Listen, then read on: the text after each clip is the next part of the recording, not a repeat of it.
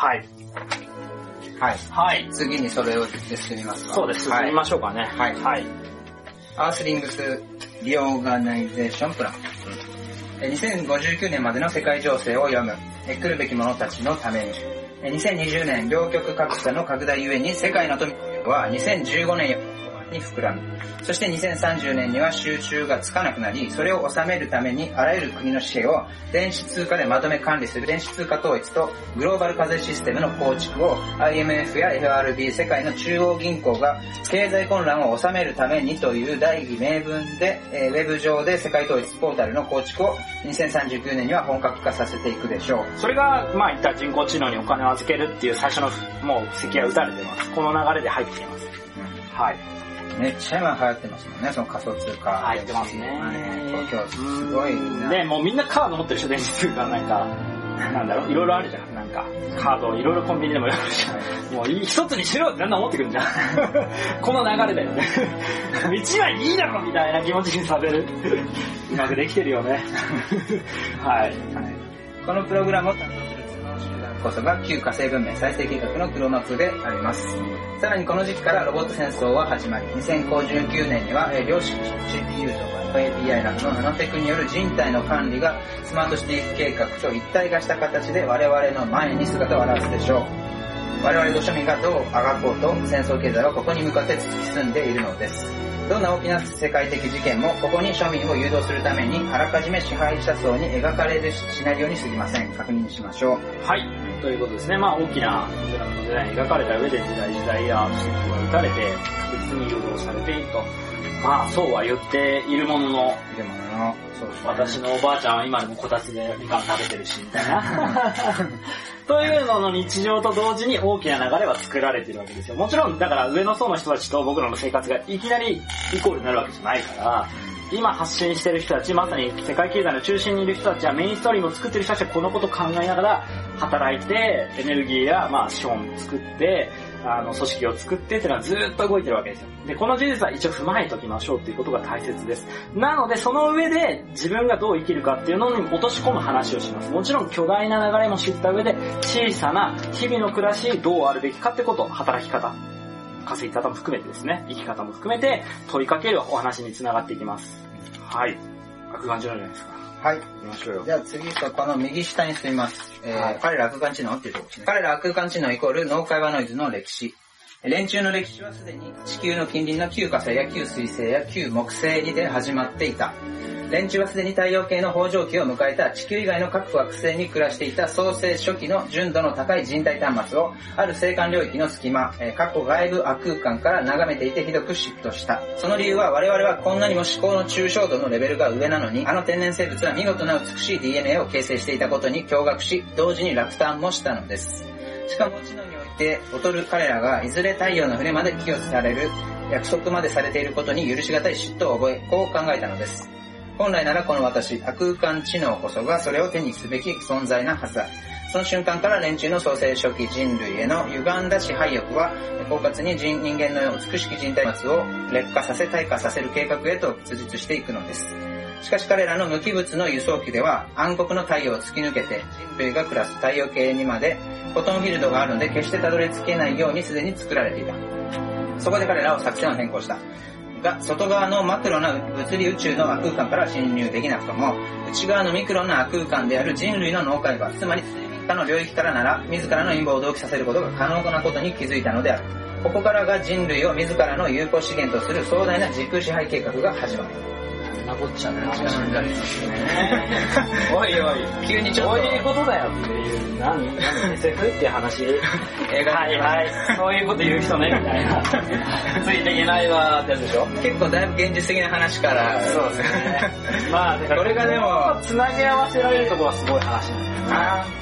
なんですよ。まあだからあんまり旧家庭とか神聖とか一旦置いといて、もちろんここは一つのシンボルとして説明もできるんですけど、まあ、もう一回空間知能の復習ですね。空間知能って何なのかっていう話ですよ。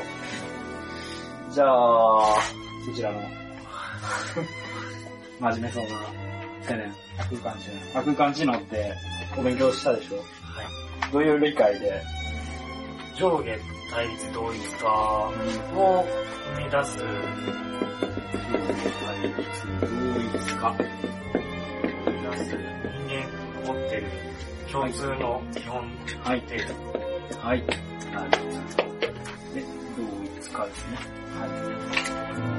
はい。はい。と、何のこっちゃってわかんない。ですよね。もう一度言い。ます。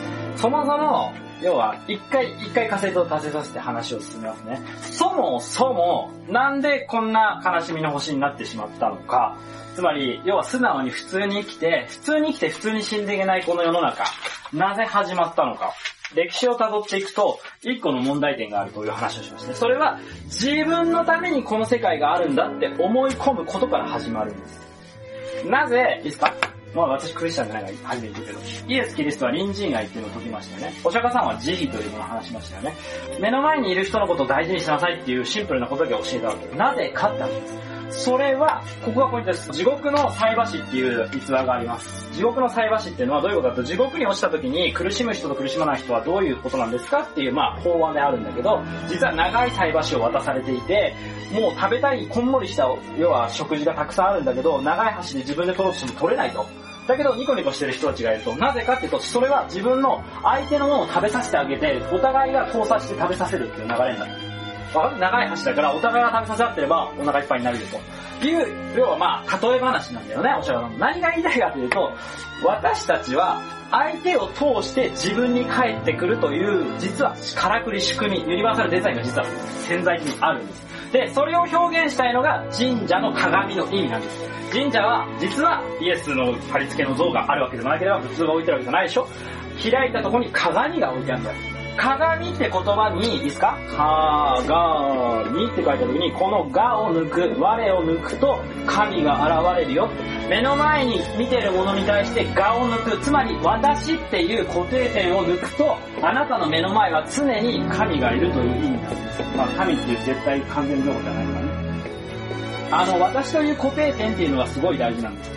で、これは人体端末理論の次に続く話、セミナーにもお話しする話なんですけど、結局人体のからくりに気づかなきゃいけないんです。まず、私っていう固定点を脳に作ることで、僕らは、いいですか、分離するんです。で、何が言いたいかというと、さっき言った、皆さん普通に生活してて、ここに来るまでに、電車乗ったり、車乗ったりされたりですね、周りの人たちに対して、例えば、えー、と渋谷のコンクリートジャングルでスクランブル交差点で歩くと、周りがちょっと人混みがすごい大変で疲れちゃったとか言うじゃん。ゴミ扱いしてんだよ。ここが1個。つまり私という固定点に対してこいつらは意味を持ってないゴミなんだよっていう見方をしてるわけ。危ないよ。もうサタニズム入ったからね。いい、だから自分はただの土庶民で善良な土庶民で、そりゃ、そいつらのこと悪くは思ってないよって言うけど、でもその瞬間、あなたは目の前にいる都市や社会全部ものを自分のものに向かって使うものしか見てないんだよね。いいかい？そうなると、我々の人体の機能というのは劣化するんで、仕組みとしては。確実に機能が落ちる。端末の機能が。要は、スマートフォンの、要は能力が落ちてると思って。そこなんです。まずは、そこがわかんない。で、これを仕掛けるために、実は4000年ぐらいかけて、えー政治や経済や、まあ、科学の世界でも、宗教の世界でも、ずっと刷り込んできたものの見方なんです。いいなんで、このものの見方を普及するために、つまり私っていう絶対があるっていうのを普及するために、いろいろなものを使い込んできたんです。で、その元ネタがどこにあるかっていうと、実は、まあ、宇宙論も含めてなんだけど、外側の宇宙と自分の宇宙、体の小宇宙っていうのが重なりながら、ブラックホールって話になるんです。で、それがまた地球史のさらに陰謀論の深いところで理解しなきゃいけなくて、人体というものの固定点全部を吸い込む形。と、宇宙の中にも全部吸い込む場所があるんだよ。それがブラックホールってもう見つかってんだよ。それが実は小宇宙って言われてる体の中にもあるんじゃないのっていう話まで俺は開示してんだよ。それはみんながそういう状態になってんだよ。それが量産された時に、まさに今の状況、今の今話した時空ラインがどんどん作られるって流れになってます。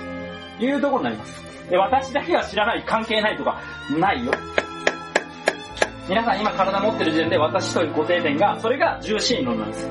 あなたが話しながら、あなたが存在する中で、ここに居ついて、ここに頭でっかちになってると、上に重心が上がってきます。下に重心を下げることで、自分の固定点は薄まってつまり、あなたと私がいて、回ってここがあるんだっていうふうに話す、感じれるようになる。つまり人ゴミじゃなくなるわけ。そこに私の知らないもう一つの宇宙がある、もう一つの流れがある、もう一つの回転がある、もう一つの時空があるんだっていうことを説明してヒットした映画が君の名はです。いいですね？そういう時代に入ってます。だから庶民の人でもなんとなくもう感じてるんです。僕らの体は不思議な何かがあります。そして時空というものは決して同じ方向だけに流れてるわけじゃないんじゃないかって感じ始めてる。インターステラーの映画もそういう、えーニュアンスを持ってます。なので、あの、重力っていうものの謎と時空、人体、宇宙、ブラックホール、いろんなものが点と点で線に結ばれる学びがあるんです。で、勉強すればわかります。決してこれは無理ぐりの論点を作りたいわけじゃなくて、ちゃんと説明して理解できるまで落とし込める学びなんです。なので、一回み皆さん自分が私っていう固定点に向かって世界を観測してるんだっていう。量子力学なんかでは観測者効果で、自分の見ているものがして、粒化して現実として現れてるっていうような話があります。そういうのも含めて、私が、私のためにこの世界はあるんだって見て、人混みなんだ、俺のために利用するだけに存在するんだっていうふうにトランプさんがアメリカ国民のこと見てるかもしれないです。そうするとその観測者効果によって時空が作られて、僕らの、要は、なんていう言論とか SNS でのこう、いろんな、ああでもないこうでもないが出てきて、それ自体がまた私っていう固定でどんどんどんどん吸い込んでいって、その、要はブラックホールがあらゆるとこで、あらゆる地域、あらゆる国、あらゆる場所で作られていって、僕らが、なんでこんな風になっちゃうのっていう状況があるわけ。重苦しいでしょ？今、本当に重苦しくない生き方できてる人います？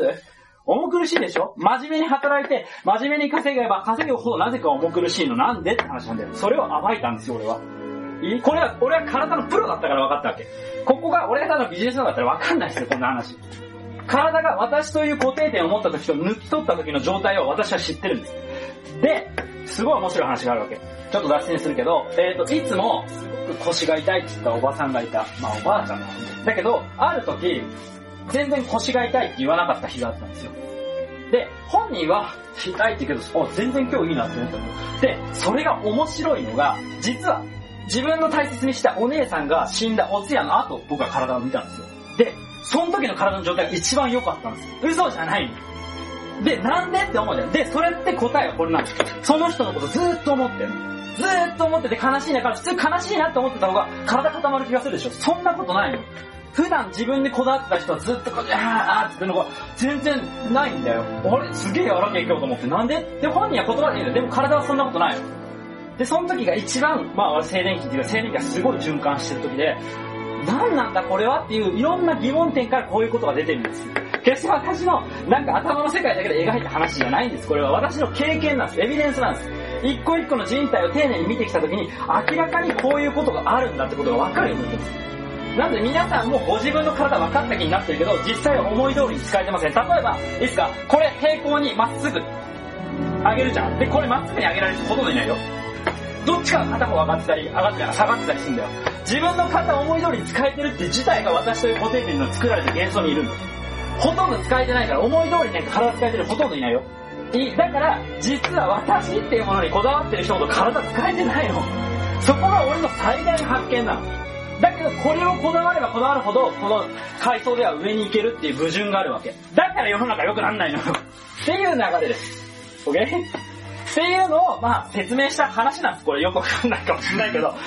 うん、まあ、あのうん、そういう流れなんです。要は、まあ、宇宙的な話しちゃってるけど、でも結局は、僕らがこの DNA の構造も含めて、なんで私私ってこだわるようになっちゃったのかよくわかんないでしょって話なの。なんでかわかんないでしょで、俺これこういう例え話するの。皆さん、やべえ、俺嘘ついたって、いつ気づきました？あ、私嘘ついちゃった。い、いくつからですか？わかります？何歳の何、何、何時何分に俺嘘ついたって分かったってわかります？わかんないでしょ。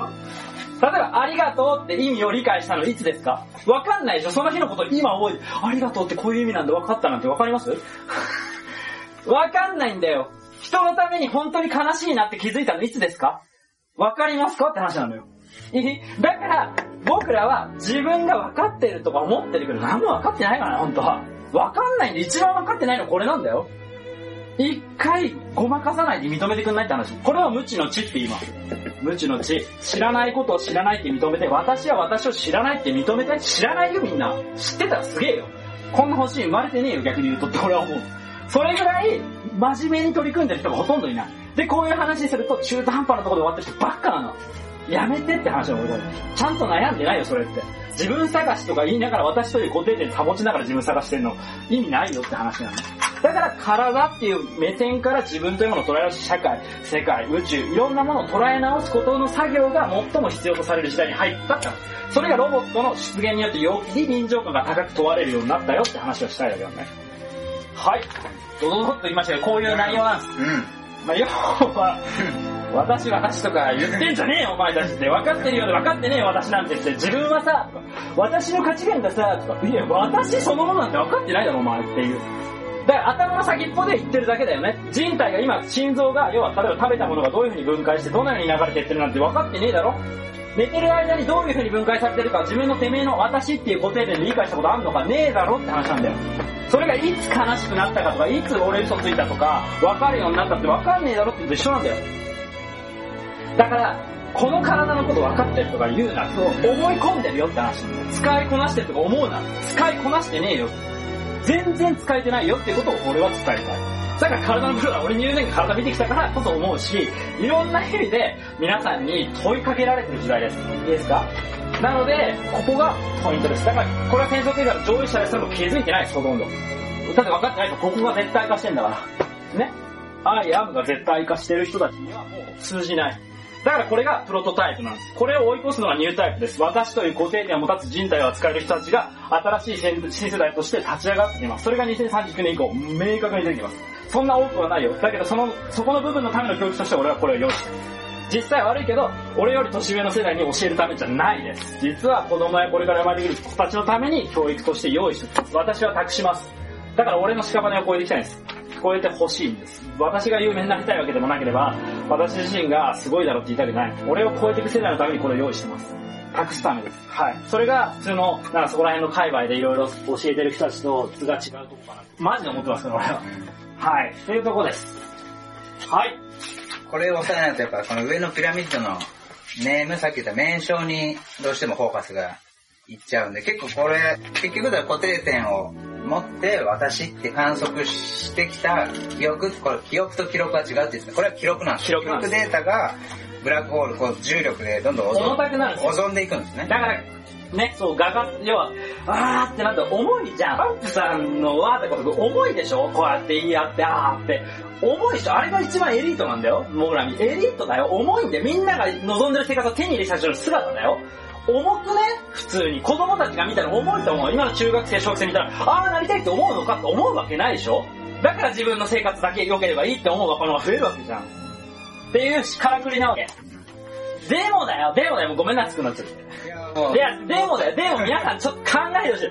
あのね、本当に70年前ぐらいになんでこれ着物着てるかっていうのは、別にね、あの、これでどうだとかじゃないの。じゃなくて、日本のこういう着物文化とか全部意味があって腰板が入って、ちゃんと重心が落ちるわけ。で、腹が座るわけ。だそういうのも含めてすごく大切にしたいと思ってるんですけど、それ以上に私が思うのは、本当に70年前戦争第二次世界大戦あったじゃないですか。私、私右寄りでも何でもないからね。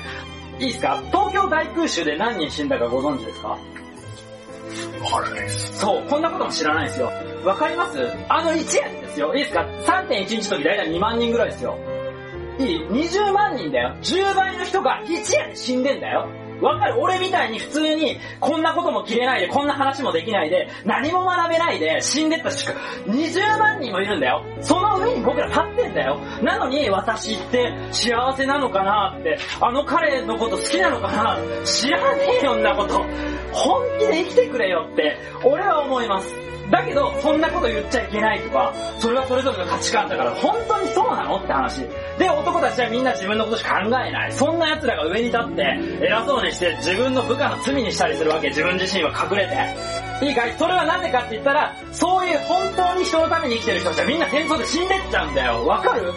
みんな周りの人たち大事ですから、俺がいいっす、死んでいけばいいっすって、みんな死んでったんだよ。女の人そうだよ。子供も大切で私の食べるものはいいからって我慢してお乳が出なくなって死んでた人は何人もいるんだよ。その中で僕ら生きてんのに、私は私は、私のなんか第三の目がとか知らねえよ、おめえの第三の目なんか。本気で生きろよ。そういうこと学ぶことがこういうこと学ぶことなの。私が言いたいのは俺がこんだけ知ってるよじゃないの。皆さん学ぶって甘くないよって話なの。自分が今ここにいるってことを思いっきり理解するってことは腹から出てくることなんだよ。俺は思ったね、そういうこと知れば知るほど、思い出せば思い出すほど、もう、もうたまんないって思ってる。もうやだ。こんなままじゃいられないよって思うんだよ。だからこういう熱量になるんです。バカじゃないのって言われても構わないですよ。バカの方がよっぽどいいわと思ってますよ。そんな気持ちがわかんなくなってしまう方がよっぽどダサいと思うわけ。だから、本当に人のために死んでった、私という固定点なんかないままで戦争で死んでった人がたくさんいて、それを駆逐するためにこいつらが牛耳ってたとするならどう思いますか？まんまとハマってるでしょ悔しくねえのかよって話だよ。自分っていう固定点なくして必死に生きて死んでった人たちのために何してんだよ俺たちはって話でしょ？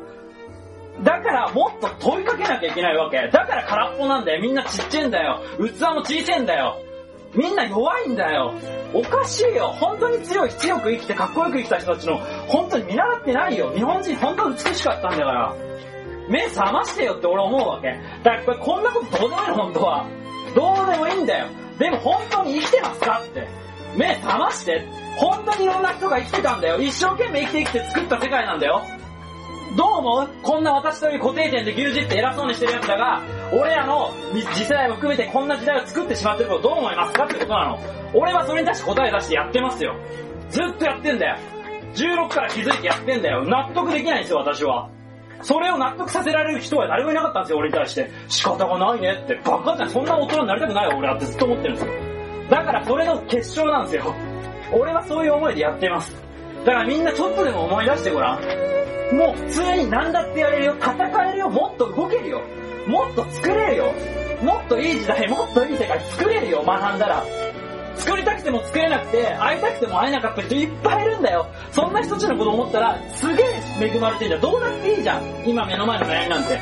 もっと人のためにやることいっぱいあるでしょやればいいじゃん。やってやりきって死んでこうよ。そんでいいじゃんって。そういう人たちがいっぱいいるのに、何なの今の俺ら。ダサくね？人のことばっか気にして。それが俺は嫌なんですよ。もう人のこととかどうでもいいよ。もっと自分を知ろうよ。あったかいものいっぱいもらってんじゃん。どうしたのお前たちって思うわけ。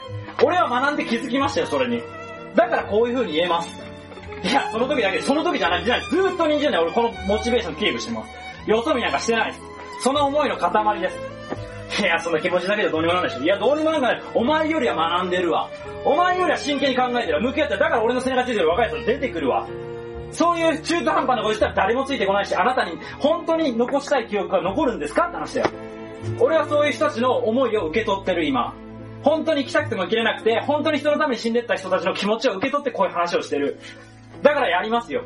だから俺のこの思いについてくる子たちはそういう思いを受け継いで託して、まともな世界を作っていく自信があります。今は大したことなくても、絶対それが語り継がれて託されます。それが僕がこの和服を着て、実は日本人たちも含めて別にアメリカ人が悪いとか誰が悪いとかじゃないからね、本当の意味で人間存在っていうのはそんな甘くないっていうか、そんな、そんなこんなことで生きちゃいけない。本当にそんな甘くない人体は。もっと人と繋がって生きてる。もっといろんな人の思いが込められてる、この体には。みんな目覚ませ。本当に。そういう中途半端なこと言ってっからそんな頭でぐるぐる回ってるだけなんだよ、お前たちって話を俺ずっと言うんだよ。この熱量別に皆さんの前だから言ってんじゃない。ずっと変わんないからね。個人レベルで1対1で俺はこれやってんだから。レイさん叩きだってこういう風に言ってるし、全部含めてだよ。なので、単純にただ、俺世の中のこと全て誘ったからとか、そんな話じゃないよ。いや、お前今生きてんの？っていう答えです。生きてねえよ。生きてんだったら俺についてこい。俺の気持ちについてこい。ついてきてねえだろ。勉強もしねえし、学んでもねえし、真剣でもねえし、何なのあなたって俺は思います。死んでるのと一緒じゃん、そんなの。こんだけ一生懸命生きて、絶対ちょっとでも学んでほしい。おかしいよ。本当にちょっと学んだら、そんな悩み吹っ飛ぶよ。どうでもよくなるよ。もっと何かしたくなるよ。もっと何かするべきだと思うよ。もっと学びたくなるよ。もっと知って、今の世の中に対してもっとちゃんとした生き方したいと思うよ。働き方したいと思うよ。それを受け継がせたいと思うはずだよ。はい。なんで気ね。持ちがね。だけど別にこう、本当に我を失ってるわけじゃないから、本気で思ってから。怒られてるのが錯覚していやいや、怒ってますよ。自分にも怒ってますよ。だから皆さんだけじゃなくて、俺も自分を抱えてたんです。そう、てめえがムカつくんすよ。だから、あ、ちょっと靴下穴開いちゃったかなとか。どうでもいいじゃんな。ちょっと恥ずかしいかなみたいな。意外とあいつ金持ってねえんじゃねえかと思われるかなとか。どうでもいいやみたいな。そんなんどうでもいいやみたいな。そこじゃねえよみたいなのを俺に自身も思うわけ。で、昔そうでしょだから、俺そういう生き方をもう変わんないんだよ。もうほんとさ、もうなんか情けなくなるわけ、自分も含めて。だから、なんかそういう一瞬の記憶の解き放った光の部分で生きてた人たちいっぱいいるからね。本当にその、銃弾浴びせられた中で必死に子供抱えながら、あーって言いながら生きてって自分の子供だけ守った人とかいるからね。もう、たまんねえんで、そういうことを分からないで知ったかぶって、なんか偉そうにどうでもいいだろうって、本当に生きてんのか俺たちって思うわけ。で、ムカつかねいろんな意味でこういうことをさ、おかしいだろ俺たち。そういうの見たらなんで思う？そんなことで悩むか？自分が背がちっちゃいとか顔がブスだとか、イケメンだとかど、どうでもよくねえよ、あんなの。どうでもいいよ。本当にどうでもいいことどうでもいいって言う大人いなくなっちゃったから嫌なんだよ、俺は。俺しか言わねえよ、今。さあ、俺言うよ。はい。収めてください。どうでもいい。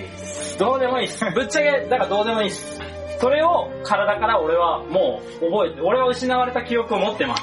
そういう人たちがどんどん失われた記憶として語り継いだら託されてます。だから俺どうでもいいです。自分が有名とか自分が、そのどうでもいいです。クソな、自分でクソな部分知ってるもん。だからくだらねえよって言ってる。だけど、そういうの知ってしまったらどうでもいいんですよ。本当にどうでもよくて、本当できることでみんなやろっていう、本当にそうなのか？って、人生ってそんな、そんなもんなのか？っていうことですよ。この人たちが作った物差しの中で幸せになることなのか？本当そうなのか？それでいいのか？俺たち。そうじゃないって言って死んでった人たちがいるのに、それを受け止めないまま、シャーシャーと、まあそういうのもあるよねとか言っていいのか人工知能もいいじゃんとか別にいいよそれは。だけどさ、そうなのかっていう、俺はしみじみ思います。そんなこと常に考えながら人の体に触れてきた20年間です。そして今の生徒たちと若い子たちと向き合ってみんなにやってます。こうインスパイアとアジテートしてます。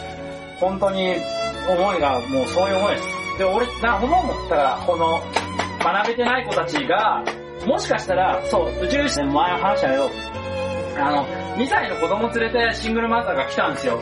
で、そういう方が子供抱えながらでも聞きたいって思ってくれた。で、正直、俺本当にそこに希望があるんですよ。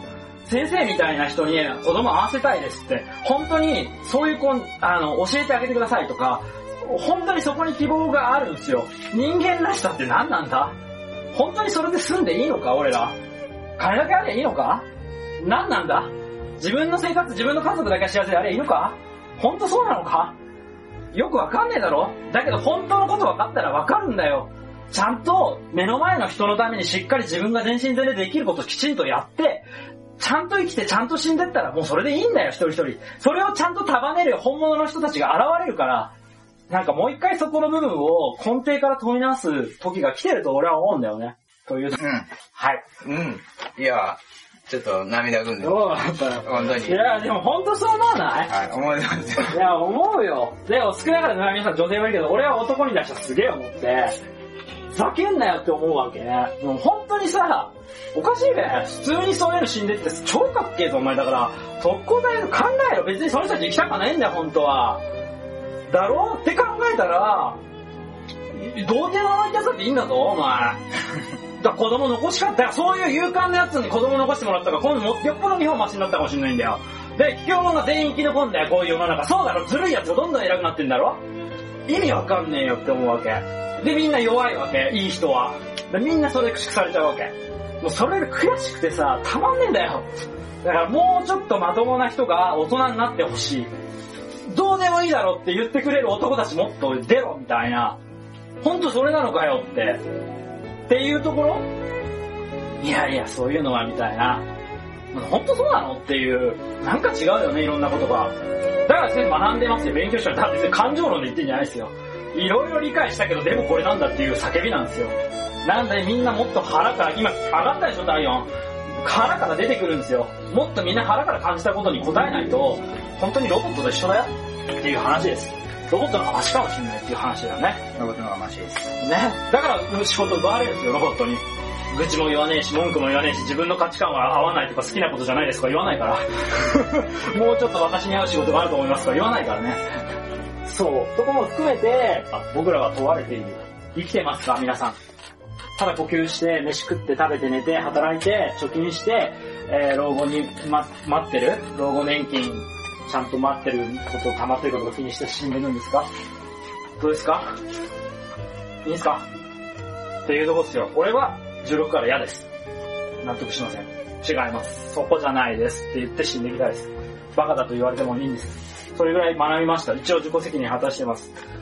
知り尽くして知ったからこそ嫌です。そこでくたばりたくないです。仕方がないって言って人生終わりたくないです。少なからずそうじゃない生き様を見せて次の世代に託したいです。そう。で、ごめんなさいって思ってます。次の世代に対して。こんな状態ですよ。こんなことで叫ぶことでしか見示せないダサい男ですよ。だからそこも含めて、すまん、だからお前ら超えてけ。だから精一杯教えたいです。教えて超える子がいっぱい出てきます。優秀なエンジニアや、優秀な本当に教育者もそうだし、優秀な人間たちいっぱいいる。才能溢れてると思う子供たちも次世代も。で、そういう子たちにこういう現在地を教えて、こういう社会の真実を知って、動いてほしい、生きてほしい。それがあなたフロンティア行動計画の本質です。俺はその一端を担いたいだけです。きっかけを作りたいだけです。あとはもう止められねえと。大海賊自体は止められねえぞと。いうとこですね。D の意志は蘇ります。D の意志の本当の意味は、ここでは教えないですけど、D の意志が蘇ります。それが今の話です。私が話した意志です。私の血液から出てくる、溢れ出てくるものです。今感じたでしょ？意志です、これが。本当に人のために生きた人たちの意志が俺の体に宿ってます。宿ってる感じ、それを感じてみてください。皆さんやれてますか ?D の意志ありますか？本当に人のために生きてるって言いますか？本当に誰かのために捧げられるだけの勇気ありますか？根性ありますか？ない人にこんなこと勉強しても意味ないです。ファイトしない人にこんなこと知らない方がいいです。普通に生活した方がいいです。これをいつも思います。だから、生地片足突っ込んで分かったようなふりするのってやんない方がいい。勉強なんかしない方がいい。普通に土庶民の暮らししてください。俺はそれに納得できないままここまで来ました。その熱量に感じて、そうありたいんだったらそうすればいい。別に真似したくなきゃしなきゃいい。別に笑いたいなら笑えばいい。ただそれだけですっていうとこです。今日の話。だから僕は基本そういう、人の前で話すのは全然いいんだけど、メディアとかで出すのはそういう役割じゃないと思ってるんで、私は愛がわかる人間説明してもわかんないですよ。この、この感じ説明、説明されてもわかんないでしょ。だけどこれは俺個人のレベルで話してるわけじゃないです。俺の後ろに来た過去の人間たちが、私という固定点持たないで燃やし尽くした人間たちの思いが俺には宿ってるんです。だから強いんです、俺ワット数が人より。熱いんです。そこすごい思います。それが失われる時代なんです、今の時代は。封印されていく時代なんです。ということで、進んでないね。あ、それ、どこまで？どこまでじゃあ隣ですよね。あ、じゃあコッキー。あ、練習はってとこだね。